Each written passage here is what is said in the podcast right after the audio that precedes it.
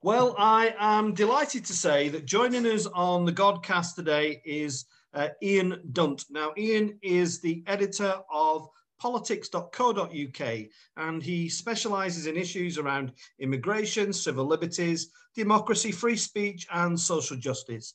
And he appears regularly on the BBC, on Sky, and Al Jazeera News, as well as a variety of other radio stations. He also writes lifestyle columns for other publications and websites. So, Ian, it's a really great to have you on board. How are you this afternoon? Not bad, man. I mean, every day is exactly the same as every other day. So I am, as I have been for the last three weeks, sort of in a state of, uh, you know, half, uh, quite enjoyable half life. You know, you make dinner, it's quite pleasant. We're, we're watching a lot of movies, playing a lot of games, but like, yeah, re- ready for real life to begin once again. Yeah, absolutely. Whereabouts in the world are we talking to you from, Ian? Uh, North London, although of course by this stage it could be anywhere. I mean, um, it literally could be anywhere at all. Although the difference is, right, you still have that choice you made to be in London, i.e., to pay more for a smaller place, which uh, even as the most loyal Londoner I can think of right now doesn't seem like the best choice we ever made. But once COVID is over, it will return to being a decent compromise. Yeah, but you've not always been in North London. I was looking at you on uh, Wikipedia. You've uh, Guatemala and Chile and Winchester and Southampton just tell us a bit about that that journey, how you ended up uh, through those places. Right. So I've never lived in Guatemala. Just my mum's Guatemalan. Right. Um, I have no idea what it says on Wikipedia. If it says I've lived in Guatemala, they've been getting overexcited. So my mum's from Guatemala. My dad's from Worthing. Kind of a strange combination. uh, and I spent a bunch of time growing up in Winchester um, and also Chile, where my dad was sent for work. So there's no real connection between the Latin American bit. That's just a coincidence, really. Right. Okay. And how long have you lived in North London? Have you been there a while or? Yeah, I've been there a while. And of course, we go to Guatemala for Christmas and see family and blah, blah. So we know it quite well, but I never got brought up there, which, as much as I love Guatemala, is something that I'm probably, you know, contented with. Uh, England is probably a nicer place to be brought up than Guatemala, certainly a bit more secure. Yeah. And then uh, um, you studied uh, at uni. You did uh, philosophy. Is Wikipedia right on that one? Uh, it is. It is yeah. indeed. Yeah. yeah. This is quite okay. Yeah, I'm going to go check out that. Don't tell me you've not Googled yourself. You must have Googled yourself.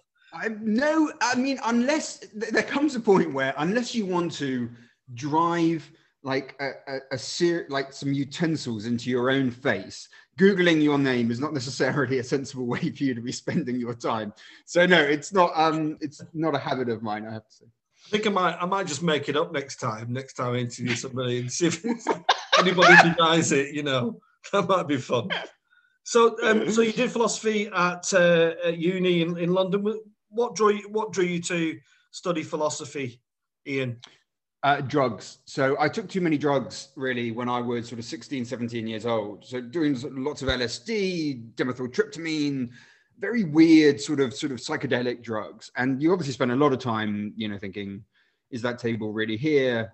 What, what is it to even know? And you know, you basically have drug chat. And I thought, well, maybe I should study philosophy. Um, which was an error really. I'm not i wasn't particularly good at philosophy and it's it's much harder and um, yeah well i was actually quite good at taking drugs much much better than i was at studying philosophy um, which is really quite rigorous uh, and dry and none of the things that i thought it would be at sort of 3 a.m sat in a mate's house.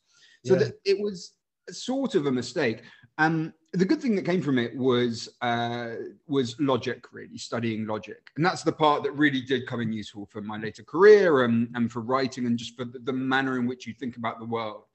But I found honestly studying things like metaphysics and sort of epistemology quite taxing and, and quite tedious. I'm very glad that somebody does them. Mm. I just don't want to be that person myself. Yeah. And um, was religion uh, any part of your upbringing or, or not? A little bit. Um, so the Guatemalan part starts coming in there again, actually. Because I mean, in, Guatemala, obviously, um, the Catholic Church was really involved with liberation theology. So for my mum, who was quite a left wing figure, uh, the Catholic Church always had a very different image to I think the one it has in Europe, where growing up around that time, you know, lots of issues around abortion and divorce and you know, things like that. It's seen as this quite conservative reactionary force. When I was growing up, the Catholic Church was seen as um, on the side of the left and on the side of fighting against fascism, particularly in Guatemala, but of course in, in countries across Latin America. Um, I didn't really have any religious feelings at all until I was about sort of 13. Until you drugs. Sorry. drugs. Yeah, no, that was on the tail end. That was on the tail end. Um, uh, I think I was about I was about 13, right? And I went to a Christian camp, and they did a real number on me. I mean, I, you know, they're they're very good at what they do in that place, which was to basically turn 13 year olds into evangelical Christians. they really did it. So for about two or three years, I went full on, and not, not really in a good way. I was very judgmental. I was. I remember seeing saying dreadful things. You know, I think I, I could I can remember having an argument with friends of my parents, or sort of saying, you know, anyone that doesn't believe in God you know, is obviously going to burn in eternal hell forever. And stuff that I think like, my, my God, where, where, did that come from? Um, and that sort of phased out and really was replaced by Marxism when I was about 17, 16, 17 years old. Uh, quite an easy transition, actually, from, from evangelical Christianity to Marxism. And I, I did it very swiftly. Yeah that's really, you know, uh, uh there's a raging debate about to erupt in the church, I think, around um, particularly conservative evangelicalism and this whole review of the church and weddings and stuff. I'll come back to that if we have time, but um, weddings are same-sex relationships I'm talking about. But just mm-hmm. just sticking with you Ian at the moment, your your uh, interest in politics began when and where? Can you remember where you actually started taking an interest when it moved on?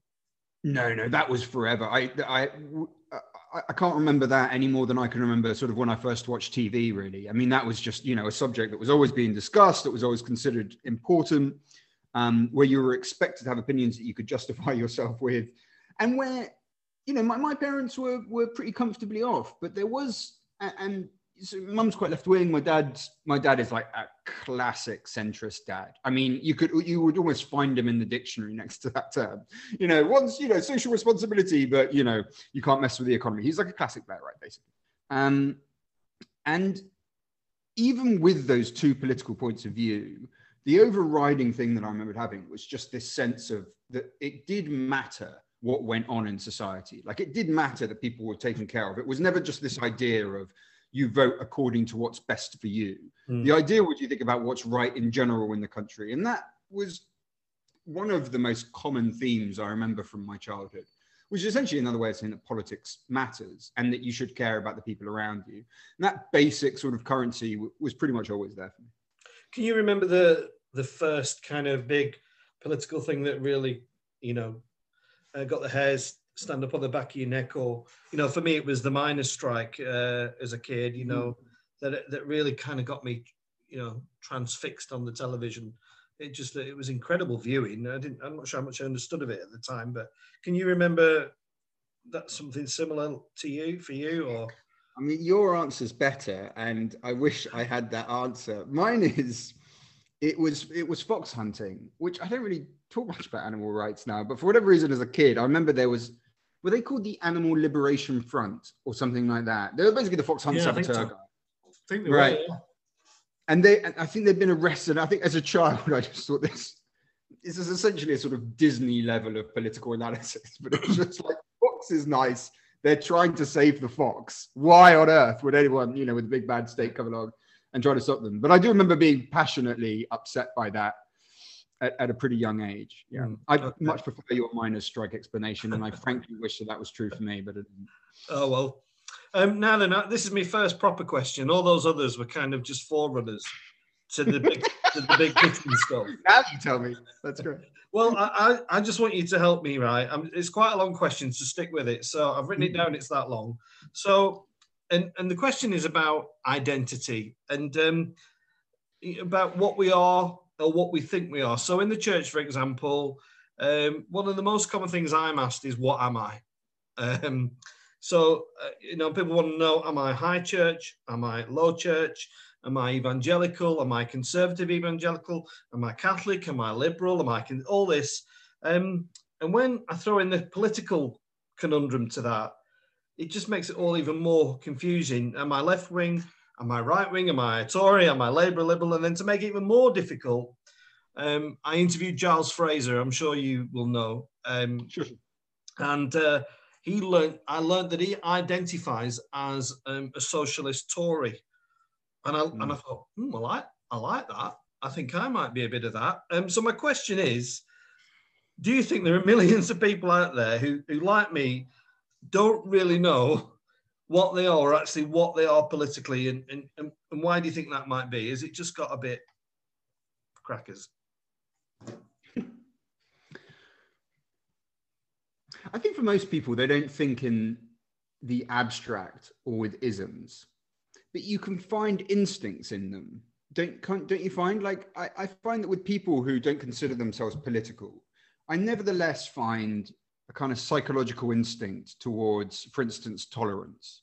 I'm, from people who can be quite, I'm not saying they're saintly, but you know, they can be quite mean, they can be quite right wing in lots of ways, but they're instinctively kind of live and let be. And, and, and others who are instinctively quite like, they, they need the certainty of a clear cut answer uh, with the idea that other people will be sort of forced to submit to it as well. So I do think that you find instincts. I think it's also true that lots of our categories are ineffective. So we take left right, for instance. Yeah. Like left right is really useful for a very specific thing. And I think this speaks to your sort of socialist Toryism idea like it's really useful for us to talk about the distribution of resources. It's really interesting as a material question. You know, do you, do you get to keep? I'm simplifying quite a bit right now, but do you get to keep all your stuff, or is there a social responsibility that the stuff gets reallocated? You know, so there's greater sort of equality of opportunity at least. And that is a useful criteria, like a useful moral criteria, useful way of thinking about politics. It doesn't really speak to lots of questions around sort of political power, to questions around identity. Those and the fact that we use left right as these sort of great big blobs, I think becomes quite unhelpful in that respect. So that and even if we look at the sort of left right on the one hand and authoritarian sort of liberal or libertarian on the other axes, I don't think that encapsulates the full range of ideas that's going on either. The thing is, we do need names for things. You know, it's people like to, you know, they, they attack even in the music industry, right? They were like, well, Britpop was something, you know, that record labels came up with. Well, yeah, because people need names for stuff. That, that's how we sort of sorted out in our head. And it's natural that more and more names come along and people work their way through it most people can't be defined by one single name in politics. And you'd usually have to be quite a rudimentary sort of intellect i think to be to be comfortable with that designation. And the kind of people that are are usually the kind that i'm quite uncomfortable with. I don't think i've answered your question but i've sort of shambled around it for a yeah, while. yeah no it's, it's, it's, helpful. And but do you think that to what extent now do you think that that politics is about personality rather than actually politics? You know uh... surely less so than before i would have thought I mean, if you look, if you take when we had Tony Blair, right? Tony Blair was really very driven by personality, and and for a long period, there really wasn't that much of a difference between the two main parties um, on many policy issues. I mean, partly because Tony Blair had moved towards the right on economic terms. Um, he was redistributing in the background, right? But he was fundamentally accepting, you know, states to stay out the market in terms of the market's function. Um, and the Conservatives were slowly but surely going over to a more liberal position on social issues. And their sort of personality became more important because the policy differences weren't there. I mean, now, whatever else we think about, um, you know, Boris Johnson and Jeremy Corbyn, at the last election, people had a more significant policy choice to make yeah. than they had had for, for a really long time. And also, I would add to that, for a while before that, you had Theresa May versus Jeremy Corbyn. Now, neither of these people have a personality in, in any real sense. You know, so there wasn't anything really strong to latch onto there.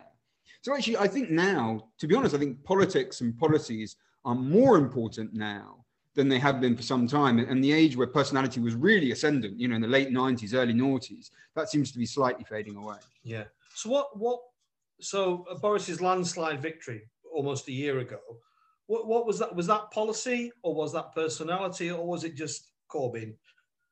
I think that comes down to yeah. I mean, look, a you can't discount the Corbyn thing, but the Corbyn thing is part of a broader picture, right? Where you essentially had um, a singular debate deciding the election, which is Brexit. But Brexit, of course, as a sort of wedge issue for all sorts of cultural assumptions and visions of what you want the country to look like. And you had the ability electorally to consolidate one side of that, the Leave side, and on the Remain side, you had a split, a very severe split, obviously between you know the SNP, Labour, Lib Dems, within parties like Labour, and then you had a further split because Corbyn himself was so divisive on the left. Because from you know, for many of us on the left, it was very hard to vote for this guy, especially because of allegations of anti-Semitism, but also more broadly on the basis of just competence. We're just thinking, could you do this job? which admittedly in a fair world would also be applied to Boris Johnson, something he's now demonstrating he literally cannot do the job right now. Well, um, Ian, let, that, let, me, Ian, let, me, ask you on that because I, I, chatted to Iain Dale on LBC about this, mm. and and I was talking about you know whether you know whether we we chuck mud at these people, Trump or Boris, they they have a very successful. Well, you know, he he he absolutely smashed the election, didn't he? And Trump did last time round. And I, I suppose you know there must within this kind of spitting image kind of madness that we chuck at them, there must be some genius as well for them to be so appealing, isn't, isn't there? Or, or am I wrong? I think genius is generous. like, but okay, let's not. But let's not take it away that Cummings and Johnson won the election, and they did it deploying a very specific strategy, the outlines of which I've just sort of outlined to you. Um, I, I think that there is a distinction between winning elections and governing, and what we're seeing now with government is quite unimpressive. And I say that not really as a sort of long-term critic of Boris Johnson, but really as I think a pretty fair encapsulation of where the current consensus is, even among sort of many on the centre right, and in fact many in the Conservative Party. Yeah. And part of that comes down to, are you listening? And now not everyone is of this disposition, right? Like when Michael Gove was um, at the MOJ, he came up with some decisions which you might not agree with, but he sat down at the beginning and listened to the widest possible range of voices around him penal reform campaigners, people who wanted to toughen up, lots of different groups, then came to a decision and proceeded. The way this government operates and the way that the Trump government operated is actually on the basis of creating its own echo chamber. So most critical voices are considered an enemy combatant, whether they're in the civil service or they're in the courts or they're in the newspaper columns.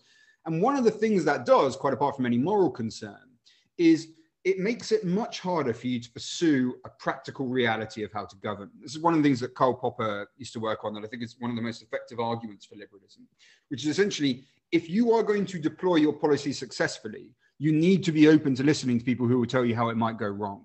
If you treat them as the enemy rather than a critical voice, you're going to turn out to be very bad at deploying the policy that you anyway want to pursue. Yeah. Well, we'll, we'll come to liberalism in a, in a moment. We'll just turn our attentions to uh, Jeremy Corbyn, and um, I, just would like your opinion because he was kind of, you know, suspended, wasn't he? Um, and he's back in, and it reminded me a little bit of um, my cat because my cat occasionally brings a mouse in that's not quite finished off. And no, I'm sorry to hear that. That's sometimes you've got to put the, you know, the mouse out out of its misery, kind of thing. Where where's Keir Starmer going with this? What's the end game? Can I just say that I've talked about this subject a lot, and that is by distance the best metaphor I've heard to describe the situation that we're in. Um, so look, I think fundamentally the argument that we're getting from the Labour leadership at the moment doesn't make sense to me. It's that we're trying to clear the cases through the existing internal dispute system, the internal disciplinary system, which we have already accepted is not fit for purpose and then in the new year we'll bring in the new system. And you sort of think well the problem there is that you're you're still proceeding with the system. Now they suggest that they don't have the power to stop it in which case i think there needs to be a guarantee to say well we will again pursue these cases when the proper system is in place. But at the moment i think it i don't want to be too stern on it because it's a very difficult situation and any leader who is faced with a situation where they're being told the problem was the leader interfering in the process mm. it, it, it's actually quite constraining because it's very hard for you to do anything from that point on because you're then doing exactly what you're criticized, what you promised not to do before. However, it hasn't been a great moment for Keir Starmer so far, and he is stuck right now in a bit of a halfway house where you're pleasing no one as opposed to everyone. Mm. And that situation will improve, I think, in probably February. But for the time being, he, he's kind of stuck between gears. Do, do you think there's enough uh, strength in the Corbyn camp still to make things pretty tricky? Um, well, they can make things tricky. I mean, they're doing it now. I mean, the membership's leaving. They're causing an awful lot of noise online, um, and they have the potential to convince lots of the pro, the pro Corbyn people who accepted what they saw at the end of 2019 and thought, look, we need a different way to approach this if we're ever going to get into government. That's the case. Mm. However, it's also the case that you know it doesn't do Keir Starmer that much harm to be engaged in a battle with a part of the party that was really comprehensively rejected by the voters. You do have to show to voters, we have heard the message, we're going to try something else. And on mm. that basis, the battle could actually in the end be quite useful for some of it. The thing is, he's got to win it. And at the moment, he's stuck in this situation where he really can't interfere in these processes. He doesn't have the autonomy within that battle in order to be able to secure the victory. So if, if I was him, I'd be a bit nervous about it. But ultimately, it is a battle that needs to be won. Um, and if anyone can do it, it probably will be him. Yeah. Okay. Um, just just before I came to interview Ian, I was making myself a brew, and my daughter was in there doing some baking. She said, "Who, you interviewing next?" me interviewing this um, chap called Ian Dunt. Well, what is he? I said, "Oh, he's. Uh, I think he's a liberal." And she went, "Oh, there's not many of them left." Um, he's, he's, also, I love. I think he's. A li- I just wrote a book called "How to Be a Liberal," and I love that you're like, "Oh, I think he's a liberal." So yeah, I, I feel confident with that label. I can take it. But but I actually, you know, that I, I mean, I, I had to look. I just had to look up online who the leader was because I'd forgotten, and I can't think of any. You know, I, you know, I'm I'm from a generation when when David Steel and Paddy Ashdown, they, yeah. they were a strong voice. What's happened to the Liberal Party?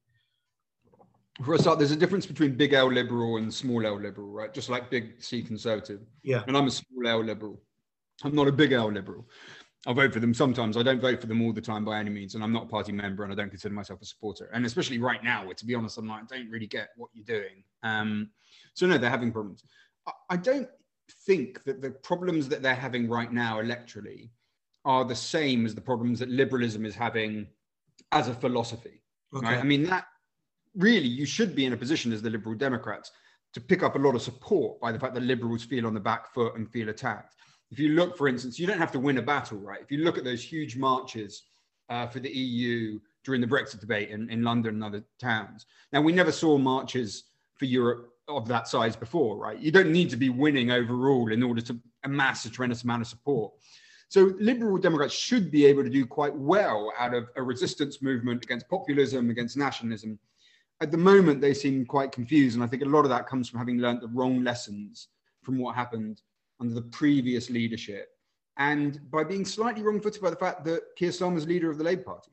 Like ultimately, if you're the Lib Dems, uh, Jeremy Corbyn's quite a good thing to happen to you because it means that lots of people who are generally progressive, generally sort of left liberal, can't vote Labour. So they will find another home with you. Keir Starmer is acceptable to, I mean, realistically, probably about 90% of Liberal Democrat voters. And on that basis, you have a serious problem if you're Lib Dem leader. Mm, yeah. Okay, thanks. I'm just uh, time's whizzing on. I'm really uh, finding your interest. Uh, your answers very interesting, Ian. Can I? I just want to ask about church, if I can. Um, uh, do you think that that um, there's still a place for church in politics, and, and, particularly, you know, I'm a Church of England vicar, so particularly the the state church, or uh, do you think the voices uh, voice of the church has been fundamentally lost? No, I think there is a role for the church in politics, and I'm always a bit baffled by it. Whenever know, you know, the Archbishop of Canterbury says something, and then you always get it's usually people on the right, funnily enough, um, sort of coming out and going, well, they, they have no role. Saying absolutely not. Like the, as I was saying earlier, my mum was brought up with Catholic priests standing by the poor against fascism in Latin America. Mm. There is a voice for religion in politics, and in fact, lots of my work with refugees, with immigrant groups, it's church groups that provide the most help yeah. to people that otherwise don't get thought about very much. So there absolutely is a voice, and an awful lot of the time, I disagree with what that voice is is saying, really quite strongly, as you might imagine. But that doesn't mean that there isn't a role for having a voice. Just unpack that a bit more, Ian. Just unpack that a bit more. You say, what what is it you're disagreeing with? What you mean that I hear from religious figures? Yeah. I mean, a tremendous amount. So I mean, you know, over the years, on anything around abortion, on anything to do with you know birth control, uh, very often with women's rights, um, divorce. I mean, I could go, I could go on and on. But I mean, fundamentally, if, if your position in politics, as mine is, is you know, stay out of my stuff. You know, everyone has a sphere of freedom that should be maximized to the highest possible avenue until it interferes with someone else's. You will obviously take exception towards anyone coming up with a moral lesson, especially to do with how people live their lives that says that they have any kind of basis upon which to stop you from expressing your own autonomy and sense of self-creation. Yeah. So very often I disagree with what I'm hearing. Um, but the, the right to do it, and not only just the right, but there is something to hear from religion um, that is of value in itself. I think it's particularly around ideas around community and belonging and providing something that I think in the secular world we find really hard to provide for people. Um, yeah, so it would be it would be completely bizarre. Also, by the way, it would be unrealistic because the reality is in the world. I mean, arguably not so much in this country, but in the world, most people do consider themselves religious. So if we were to go into a situation where we're going to say, well, politics won't have any any involvement from the church, you just think like, well, that doesn't. That, you're yeah. not going to find a lot of popular support for that. Yeah, I just worry sometimes um, because um, I do. I worry about things. Um, the, the some of those things that you talked about uh, is not the general. Is the view of many Christians, and particularly in the Roman Catholic Church, of which I'm not a part. But there are much more moderate, uh, of course, liberal thinking Christians. Um, and uh, you know, I understand talking to a few people that there are there are, are an awful lot of Christians actually in Westminster, um, and they, they meet together and they uh, they pray together, uh, cross party uh, morning prayers and things. But I was always struck by, by Tim Farron, who who left the the leadership of the Liberal Party because it, which was fundamentally his his Christian position. Now, um, I just think that um, there seems to be this unwritten rule now in, in Westminster that you can be a Christian, but don't you dare bring it into the political domain. I was just wondering what you thought about that. See, I don't. That wasn't the lesson that I took from Farron. Um, I, I think probably like you, I felt quite uncomfortable with. I think it was in the end, it was a BBC interview, I think, or it could have been a Channel 4 one, where I did sort of feel like he was being asked in the end to sort of renounce his faith. I mean, really, to, to, to at least go against what clearly was his conviction. Um, to me, what mattered with Farron is what's your voting record? And his voting record on the issue on, on um, gay relationships was was strong. I mean, it wasn't perfect, there was a few times he'd abstained, but it was strong. And to me, liberalism isn't about what you think is right for other people's lives. It's about ensuring that they have the freedom to live those lives, regardless of your conviction about it. And I thought that he had abided by that, just about, but I thought he'd abided by it. The trouble that he found was twofold, really. First one is you're in the Liberal Democrats, and the instincts of that party are going to be very, very different to where you are in terms of what you think is right. Now, that's not an insurmountable obstacle. But when he came into that leadership position, um, he really did sell himself as someone who could communicate. And the fact that you had this really basic problem that people were aware of from quite early on, and he'd failed to communicate his way out of it, and it then impacted on him in the middle of a general election campaign, mm. raised the pragmatic problem with his leadership that was completely disconnected from the centrality of the issue itself. So there were issues there, but I, I, am kind of with you that, that that moment where it did feel a bit like he was being asked to renounce was uncomfortable, and that ultimately his record was more respectable than people made out. Yeah, yeah. And in terms he's of, decent, uh, he's also a decent guy for what it's worth. Yeah, like, he, yeah I, I, um, he, he led a, he, he was a key speaker at our diocesan conference a few years ago, and I went to a whiskey tasting session with him, which was much fun.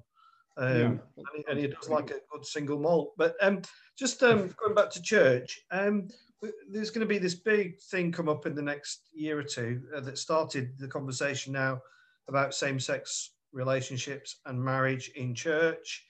Uh, and this is, I'll tell you now, Ian, this is going to this is going to cause some problems in the church. But um, do you, I mean, I, am guessing you'd just say, well, yeah, let's just let, let gay people get married. But how how can you debate that without it getting all out of you know all getting horrible and nasty? Is it possible or? Mm. batten down the hatches until it passes. Uh, you know, I, I, feel really strongly about this subject, and and uh, you know, I have a I have an LGBT uh, curate with me who's a tra- trainee vicar, and um, you know, it's already getting quite nasty in the media. And I just wondering what your thoughts were. If you, it, it may not be of interest, but uh, what have you got to say? Yeah, and obviously, yeah, my political views on this are exactly what you would expect, which is people should be able to get married to whoever the hell they want. Um, I, I found like during the Brexit debate that which was awful and tribal and really toxic, right? Uh, which I'm taking as a bearing for what you're facing over the next sort of period, is the best you can do for yourself is just basically to go back to like classic John Stuart Mill, Harriet Taylor liberalism, which is to think I will not think the worst of my opponent. Like I won't go into it thinking of them as a caricature of, of my worst prejudices about them. I will assume in good faith that they're coming from a decent place, that they truly have their conviction, mm-hmm. um, and, and that they're not motivated by bad sentiment. And I think that gets you a lot of the way. Another part is um, they put it as you have to open yourself up to the strongest counter argument. This is not to, you know, the thing you see online a lot is people will take the worst thing that someone on another and the weakest argument that someone on the other side of a debate says and try to define them by virtue of that. The other way is to say, well, you know, we take the strongest argument and approach that. And that is not only more fair to them, um, it's also, frankly, if you want to win a debate, the best way to win it. You know, again, again, go back to Karl Popper. He said, if you keep on attacking the weak argument, it's sort of like um, it, it's it's like a virus. It keeps on evolving. The, the the opponent system keeps on evolving, catering for the points that you make. If you challenge at the root, if you challenge the strongest possible case, you do a service to your opponent, but also you have the strongest chance of, of success. The other, then the third part, again, this just comes from John Stuart Mill and Harriet Taylor, is to have humility and is to have so the, the confidence to challenge the strongest argument, but the humility to recognize that there is truth isn't held in one place, that truth um, exists. Truth exists. None of this postmodernist stuff, is, you know, it cannot be attained. It exists, but it's there's slices of it all over the place. And you can talk to someone who is just catastrophically wrong about all sorts of things, but find a sliver of truth. And I mean, I have actually spoken to human beings where I genuinely doubt that that could possibly be true. But nevertheless, if you go into arguments, I find thinking that then it does tend to make you a more generous, soft, it tends to just soften away some of those edges of these really difficult sort of debates. Mm. So I, I, suppose, yeah, after four years of, of the Brexit thing, which hasn't been the most pleasant experience of my life, I guess that, that would be all I'd have to offer. Really. Yeah. And just um, looking at that, uh, picking the crumbs from under the table of Brexit, um, uh, Nigel Farage, um, I'm just wondering what you think, whether he might be a case study for future politicians and academics, um, or whether he'll be seen as a uh, something much different. Well, he's. I mean, he. You know, he's he's arguably the most successful politician of our lifetime, um, and the fact that that's true is a tragedy for this country. Um, but there's no other real way of looking at it. I mean, he takes fringe issues without any success in parliament and knows how to use them to get the governing party, to get the sort of parliamentary centre right party to adopt ever more extreme positions on things like immigration things on Europe. And now, seemingly, on and arguably most damagingly on coronavirus, potentially. And so he will be a case study in how you can do that within a first past the post system, a non coalition system, actually, weirdly, as a small party, create more political change in your direction than you would otherwise have seen. I think one of the things, and going back to that conversation about where are the Lib Dems right now, is that the Lib Dems could also do that kind of thing, base themselves on the, this is on the liberal left of making sure that you drive other parties and um, bigger parties towards a more robust expression of their values. So far on the Liberal left, we haven't done that. It's Nigel Farage that has really shown how that stuff is done. So I would say fair play to him, but I'm just not a big enough man to do that because I think he has absolutely one of the most poisonous influences on our politics. And yet, unfortunately, also the most influential. Hmm. Just a, a, couple other bits, uh, Ian. I've really enjoyed this, but just um, you know, in Burnley, where we are, um, this was for most of my adult, my young life and adult life was um, a Labour stronghold. Incredible, huge majority. Um, it's now a Conservative stronghold. Do you, do you think this is a, a, a one-term kind of situation? Do you, do you, think people will go back, or or they wait? Uh, you know, is the jury out on on Boris, and we'll wait and see what happens? It's too early to tell yet. Um, what we can say is that it can change. Like this, this idea of somehow some kind of manifest destiny that the, these seats are going to stay Tory is just completely wrong. But what we have to show, sorry, I'm not trying to speak for you, but for people like myself on the liberal left, we have to show that you can offer people more control over their lives, that it's not just the market deciding everything, that actually the state will interfere to help with people's lives. You have to show a, a, a sense of patriotism. You know, you cannot just run to be running a country that it doesn't look like you actually like very much. That has to be one of the central lessons that we take from Corbynism. And that patriotism is not something that is owned by the right. Is owned by people as well who love their country. If they're liberals, if they're on the left, and that in fact, people who desire freedom for all are best placed to express patriotism because they do not ask for you all to be homogenous within that national category.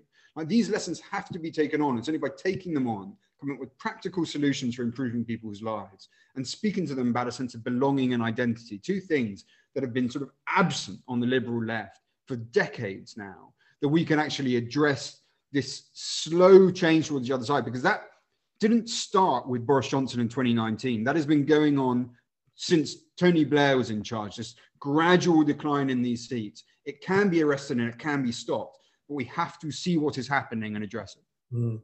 Yeah, great.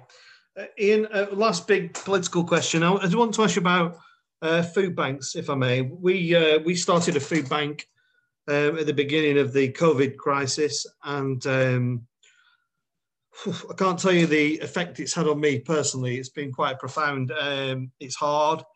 Um, it's distressing, um, and quite often people want to support the food bank, and they do. But some people say, "Well, I'm not sure I believe in food banks." Um, and one of the key questions I get get asked is, uh, "What is the end game with a food bank?" And I can't answer that. It's one of those things I just can't answer. And um, just asking, with your political experience and wisdom, is there an end for food banks, or, or has this become a normal part of society now? I don't really get the, so you don't mean individual food banks, you mean as a system? Yeah. I mean, yeah, I mean, the end. Which are run by. Just that they cease to exist, right? I mean, there is no vision of a good society in which food banks are necessary. Um, but I don't find that so. I mean, isn't, for instance, like the end goal of every charity is to cease to exist? I mean, I'm not suggesting all of them feel that way. Some of them become so large and self-perpetuating that, that that may not be something they're thinking of on a day-to-day basis. But Amnesty International, for instance, or Oxfam, for instance, should want to cease to be necessary. But while the world is imperfect, you keep especially a safety net for the very poorest people within it. right now, the fact that they exist is just a is just a blight on our entire political system. And in fact, to see them presented sometimes as some, some sort of manifestation of David Cameron's big society, to me, just seems completely obscene. There should be no world in which these things are necessary. So, I mean, thank you very much for running it. I very much hope that in 10 years' time, we won't be having this conversation, that there'll be no requirement for having it. Yeah. Yeah, I, I, I don't know at this stage. I can't, I can't see an end game at the moment. We've started it and uh, it's extraordinary. It's through the roof. And, you know, um, and not people who you would ordinarily perhaps associate with with a food bank. Lots of people from, you know, the the rural villages to people who've lost work and things. So yeah, is it much worse since COVID? Yeah, and it's much worse this lockdown than the last one. Much mm. worse. Yeah, it's, it's huge. But there we are. Um, Ian, I, I have to ask the standard question, which I almost forgot, was have, have you been to Burnley? No. Sorry, Why not? I'm very ready. London. you in that bubble, are you? You're in that bubble? Much bubble. I mean, I, I don't really like leaving London, and I, I don't really have any shame about it either. Like I know London gets a lot of state, but London's my home. I love this place. Yeah, I love it very much. So I, I very rarely leave it or wish to. Sometimes I, I have to visit family, yeah. but I find that dreadful as well. I was born in London, and my dad brought us up here when I was a little boy, and uh, we we took the kids down at half term in February. I think it was our last trip before lockdown. And it is a, I mean, I absolutely loved it, but but it is such a busy place, isn't it? It's it's mad busy down there. It was like going down to the underground. I couldn't believe it. It was like, whoa. I think that there's also, you know, what the funny thing is, is that I think that the reason that a lot of people don't like London is because it is a different experience when you're visiting to when you live here, right? Like you obviously it's full of people, it's there's a rush and there's the anonymity, but I find the anonymity extremely liberating. But then also within your area and within your way of knowing London, you do find a lot of friendliness and a lot of community. But that's the thing that you get once you're sort of rooted into it. You know, mm. like I mean, if you come down for the, you know, people tourists come for a day and they're like, oh, there's no sense of community. It's like, well, you, you know, that, that you're not going to see that in the same way that I don't get the sense of community when I'm visiting, you know, Barcelona or I don't know something like that. So it is. I, I, I always think that there is kind of two different bits to London. There's the, the London for Londoners, and there's the London that you see if you're just visiting. Um, but it's not quite as cold and as anonymous as people make out, although it can be as anonymous as you want it to be, which I rather enjoy. That anonymity is another word for freedom, really. Yeah. Okay. Great, Ian. Just one last question: When you're not when you're not uh, doing politics, uh, don't, please don't say drugs. Uh, what what do you like to do to kind of wind down and chill out? Uh, you know, good food, good wine, good company. The standard, man. I'm not particularly interesting just a really bog standard, high quality things in life. But what is? But nothing's better than that, right? It was, like, quite, a dull, it was quite a, quite a dull answer, but it was it was quite a dull question as well. So it's not a dull question at all. But like ultimately, yeah, I mean, and it is a boring answer, but ultimately, you know, when you're on your deathbed, the, the last thing you're going to say is, "I wish I'd drunk less good wine with crapper food with worse people." Ultimately, the way you want to go is to surround yourself with wonderful people and drink fine wine. And yeah. that something that at least of my very few qualities I'm quite good at doing. Uh, my wish when I'm on my deathbed is that I can I can recite the immortal words of Spike Milligan, which was I, I told you I was ill. that's, that's what I want to do. Ian, it's been really lovely chatting to you, and, and it's been great. It's some of the stuff you've said is I'm, I'm, gonna have to watch it back. It's that good just to just to pick on some of those key things you said about uh, liberalism and things like that. So, Ian, it's been wonderful. Thanks for your time. And uh, if you ever want to come up to Burnley, you know where we are. We're well, you might not do actually, but we're M6. M6. I'll definitely pop in on you. pop in for a brew. But for now, Ian, thanks very much and God bless. Thanks for having me, Alex. Cheers.